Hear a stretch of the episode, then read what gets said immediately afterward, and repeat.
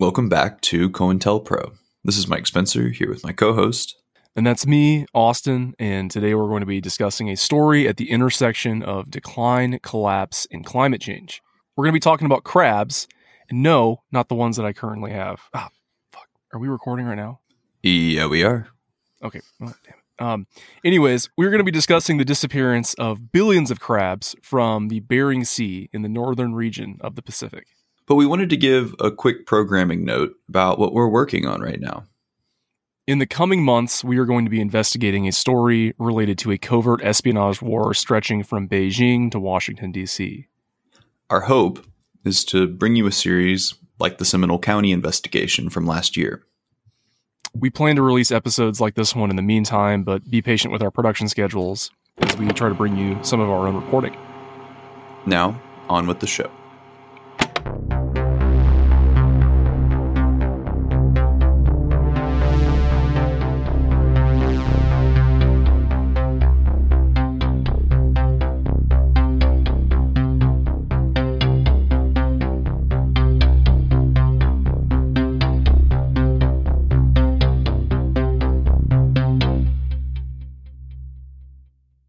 So, we're talking today about the collapsing snow crab population, which led officials in Alaska earlier this month to cancel the seasonal snow crab fishing season, uh, the season that spawned a History Channel TV show that ran uh, for many seasons in the world of reality TV show.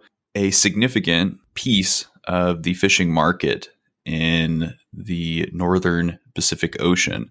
Austin has a little bit of background in biology and ecology, has done some field research, and we're going to let him take point for uh, wading in to the facts on this story. The general consensus right now is that the facts are still sort of unclear for the most part. So, the National Oceanic and Atmospheric Administration uh, earlier released a sort of report where the population of snow crabs in the eastern Bering Sea dropped from an estimated 11.7 billion in 2018 down to 1.9 billion in 2022. So that's well over 80% of that specific population of them there in the Bering Sea. And that's staggering. I mean, if you're a scientist and you're collecting data, you know, let's say you've been working on a project in, in 2018 and you are doing population ecological statistics in, in 22 and so, 2022. And so if you come across those numbers, that's obviously going to be a major red flag. Right now, NOAA thinks uh, that some kind of dramatic episode wiped out, you know, billions of the creatures the scientists are sort of pointing to a large scale mortality event of some kind. It's unclear what that could be. The original beliefs were that, okay, there's like exceptionally warm waters in the Arctic, in that region, um, more so than usual. So, could this be a consequence of climate change in a warming ocean? It's hard to say. I mean, there there's been a lot of speculation over if it actually caused a large scale mortality event like I mentioned earlier, or if they simply just moved. So that's it's it's still very much up in the air. Um, but they haven't been able to locate them yet. Bering Sea is a big place. It would be probably rather difficult to figure out where an entire you know population of them moved to. To hide nine billion crabs. Yeah. Right. well, and I think people have this perception of crustaceans and animals of this variety that they're tough and hardy and all this sort of stuff. But oftentimes, you know, lobsters and crabs uh, are, are covered in tiny little hairs that poke up through their carapace and leave them incredibly sensitive to things like temperature change and, and water. And it's it's an important skill for them to have, uh, you know, because it, they're so dependent on the correct conditions, you know, to yeah to make their their livelihood work. Because if you, as you look at the the NOAA data, one of the things that you notice is that the estimated crab population and the stock being brought to market don't really like correlate directly, right? That the capacity of the market and the fishing industry to extract crabs from the Bering Sea, you know, is is something that uh, goes goes up and down in a way that isn't dependent on scientists' estimations of the actual size of the crab population, and so that has led people to wonder at overfishing. You know, especially as crab populations yeah. are dwindling, and uh, you know, the industry has to work harder to extract mm-hmm. its uh, its stock from from the sea that you know that this this might also be an explanation and certainly an explanation that would yeah. be more favorable to people who who want to uh, tamp down climate alarmism. So you have NOAA putting forth the theory that this is this is related to warming waters, for example. They they've they have said specifically this very well could be a combination of multiple factors, and like anything that is probably a likely explanation. But the National Marine Fisheries Service, so here we have another scientific government agency here in, in October, uh, determined that with the current low numbers, the stock of the Bering Sea snow crab is officially overfished.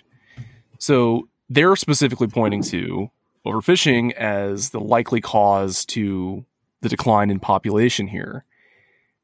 They've said that this means that there is not enough mature male biomass to reach what's considered the minimum stock size to be a sustainable fishery.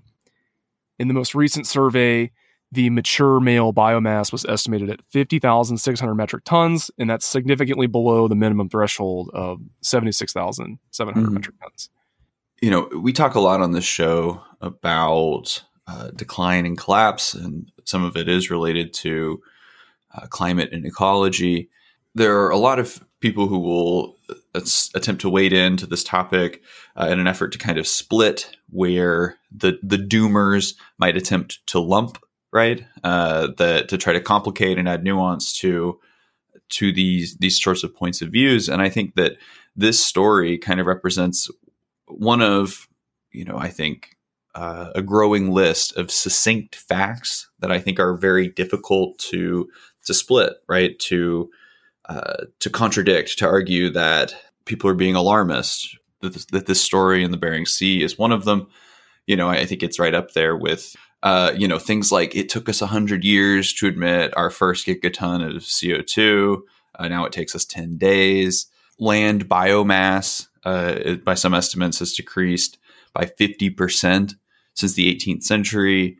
You know it, it's sort of in that category of things that are i think really hard to just like dismiss out of hand or like the way that you can kind of point out to people that you drive down the interstate uh, nowadays and your windshield does not get covered with bugs right? Like you know those of us who grew up in the the the heady days of yore right? Uh, you know you remember just like having your windshield spattered with grasshoppers or whatever you know during the summertime and that's you know and so I think that's why we wanted to to take a second to to talk about this story here. Are there any other uh, facts on the ground that we should that we should consider? Well, I think that the thing that I wanted to kind of address is that a lot of people may be like, okay, so what's the big deal about an entire species basically disappearing overnight? Like, what's what's the big deal here? They're just snow crabs. Well, I mean, they're a food source number one for humans. Okay, uh, Secondly, in ecology, there is a there is a term called trophic cascade, and this this is a term that applies to like situations where if you remove some kind of organism from you know the food chain in its localized ecosystem, it causes unforeseen effects on basically everything around it. So you I mean you can you can look at any kind of ecosystem in the world and if you remove let's say like the top predator in that ecosystem, you know, if we just took all of the sharks out of the ocean, there would be incredible effects on the prey populations of those sharks, for example. So like snow crabs, they eat basically anything they can catch and break open with their claws. So this includes fish, shrimp, crabs, other crabs, worms, clams, snails, whatever, sponges. Removing, e- even though snow crabs are not some like apex predator in the Bering Sea, taking them out, you know, they they might be the driver of population control for some kind of smaller fish, for example, and keeping that population in check. Well, you take the snow crabs out, this population of fish or worms or whatever, shrimp, all of a sudden explodes. And maybe they're, you know, these fish or shrimp have some kind of effect on like local algae in that area too. And then all of a sudden there's like some kind of algae or algal bloom that goes on and it deprives that area of oxygen. So it just like like the term suggests, it creates a cascade of like these negative effects on that ecosystem. Eventually, when you have enough of this going on in the ocean, for example, this is this is something that that will start to affect humans at some point in terms of food. You know, the seafood is is a the the major food source for the majority of the world's population. I think another interesting wrinkle in this story, you know, if you're going to take seriously the theory that's been put forward by the, the climate change deniers, the people who, who want to split where the doomers would lump, will say that it's possible that all the crabs move to Russia. and what I mean by that is just to say that the part of the Bering Sea that's sort of in this Russian shelf, right, is outside of the area that um, NOAA is surveying and then where we're pulling a decent amount of this data from. And, you know, I think that that's, that's an interesting thing to think about, especially as, you know, our ability to see into Russian waters has always been, you know, opaque at best. And with rising tensions between Russia and the West, you know, if if all of the crabs did move to Russia, that would be difficult to uh, to see, right? To, yeah. to parse. But I, I think that, uh, like you said, you know, migration, uh, the possibility for you know warming waters, uh, and then even disease, we may have to vector all three of those things in this formula. Some of the scientists reported that in 2018 there was an unusually high snow crab population count that sort of conspicuously coincided with one of the warmest years on record for that particular region. Um, also, a period of some of the lowest sea ice extent in that area. In 2019, there was a major heat wave in the Northeast Pacific. And originally, scientists kind of attributed it to just random anomaly, have come to the conclusion, you know, this is climate change related. And so, in relation to the snow crabs, you have a situation where young snow crabs mature in these cold water pools at the bottom of the ocean or on the ocean floor in in the Bering Sea. And that's sustained in part by some melting sea ice that's sort of natural over time. And there's been, as a result of the Pacific marine heat wave, there's been accelerated melting, and that's coupled with warmer waters. And this likely shrunk the available habitat and pushed what's effectively this nursery um, away. Here's the driver of population growth right here in the, these little areas, and they're being forced to move. Mm-hmm. And if there's nowhere to go, well, they you know population dies off, and so that's one of the ideas that's been sort of reported by NOAA as well. It, there, there's a large body of evidence to support what is a dramatically shrunken cold water habitat on the seafloor of the East Bering Sea. Reading about this story, this seems to be one of the bigger, more solidified like red flags in relation to like what what's happened in general with this story um, and that being that the entire cold water habitat for young snow crabs has just vanished, basically. So right. it, it very well it like like a, like we've kind of talked about. Overfishing could easily be a part of it. I mean, the the National Marine um, Fisheries Service has said that our our numbers indicate that snow crabs have been overfished quite a bit over the past you know four to five years, and so that that could easily coincide with warming waters and it just it created the perfect storm for this to happen essentially. A lot of people who want to advance sort of one of these theories over another, uh, especially in the name of saying that it's it's not a big deal, that it's a part of sort of a natural you know cycle. You know whether you, you choose overfishing or migration or warming waters uh, or some combination of the three. Ultimately, what we're talking about here are sort of three variables that are about human interaction with these ecosystems, regardless of how you want to cut it or what nuanced position you want to try to form out of these these facts that what we're talking about here are the way in which humans interact with with these environments with these biomes yeah. and in, in, the context of, of, of our show here that that is uh, you know something that that we worry is you know in this trajectory that that we're interested in you know and and you talk about you know what these cascading effects are in ecosystems you know and it, it, to me it's like i have this i have this vision in my mind of just like a of just an ocean full of jellyfish you know the yeah. the, the trash bags of the sea right just uh you know thriving in warming waters and and diminishing yeah. biodiversity a million years from now there will be you know sentient jellyfish you know ro- ruling the the, the earth while we huddle in our caves and yeah they, they're uh, they're zipping around in flying saucers the jellyfish are and terrorizing right. us coming up out of the ocean so. We're, we're in our caves running around with our our sticks you know. There's there's radioactive waste in the air after you know nuclear catastrophe and, and all that so. One of the the NOAA scientists was talking about uh, this term in this particular field of ecology called a refuge. And so it's a reliable buffer against species less adapted to um, the cold in relation to the snow crab. So she's the scientist here. She's talking specifically about Pacific cod, and their main food source is uh, snow crabs. She says one of the assumptions is that the Bering Sea continues to warm and that cod suddenly have access to these cold water grounds that are no longer cold. And so they have access to more snow crabs. They add, well, it's probably not the smoking gun, but it could be, again, another explanation in a wide assortment of explanations that could be all of the above true.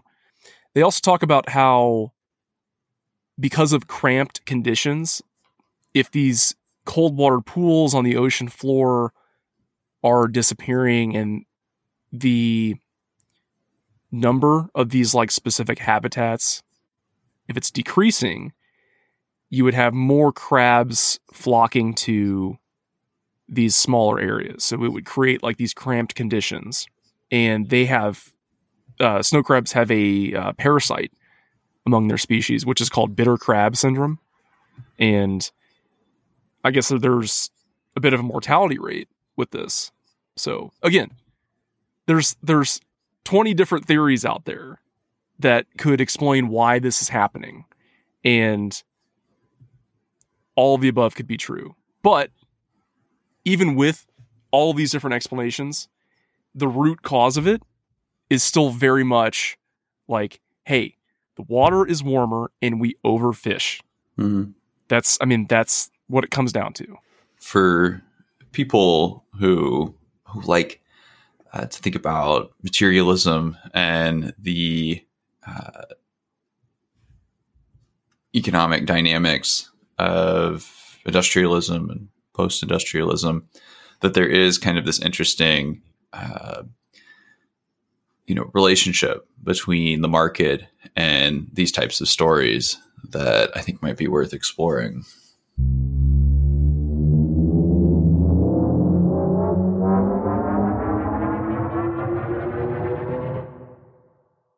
So, what does this story tell us about the state of post industrialism and capitalism? Political philosophers, as we called them in the 19th century, um, you know, social scientists or economists would be how we'd refer to them now, have long been noting, you know, this effective markets, right? That when this when profit becomes possible within a given market, that firms are going to flock to that market and they're going to divide up all of that avail- available profit um, until the market reaches equilibrium again, right? And it's this trend that you may have heard about in your econ class in college, right? Uh, that you know largely explains why things like overfishing and and, and these types of things tend to be so common uh, in you know not just fishing but in, in industries uh, across the board. The, there are two political philosophers, uh, economists, and political scientists, as we call them now, who in the 19th century sort of you know tried to anticipate you know the course of these, these processes. And the first um, is is thomas robert malthus who might be more familiar to you. You know to talk about sort of malthusian social theory.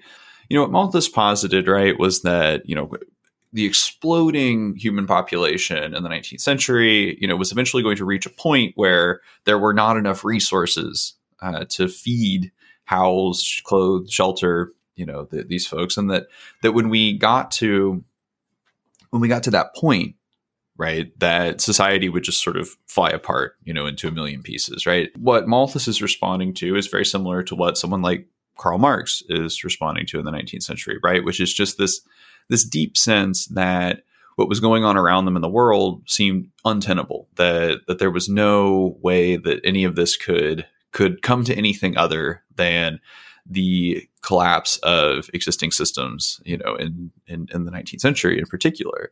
You know, and what's wrong with Malthusian and Marxist theory, like sort of in their classical interpretations, is that that both of these political philosophers essentially failed to anticipate the rate of improvement in technology, right? And the capacity of, in the case of Malthus, for food to be produced through industrial agriculture as it would you know come to exist in, in the 19th and early 20th century uh, you know which helped stave off a lot of what malthusian social theory feared you know and then you know in marxism you have kind of a, a similar analog right where you know what marx underestimates is the capacity of the state and the the bourgeois element to defend and retrench their position you know it, despite this upheaval to provide concessions to the working class, which would undercut profit, right, and and and, and grow the the power of the underclass, but but ultimately allow them to stay in control and in power. As we move on to the 20th century, so much of what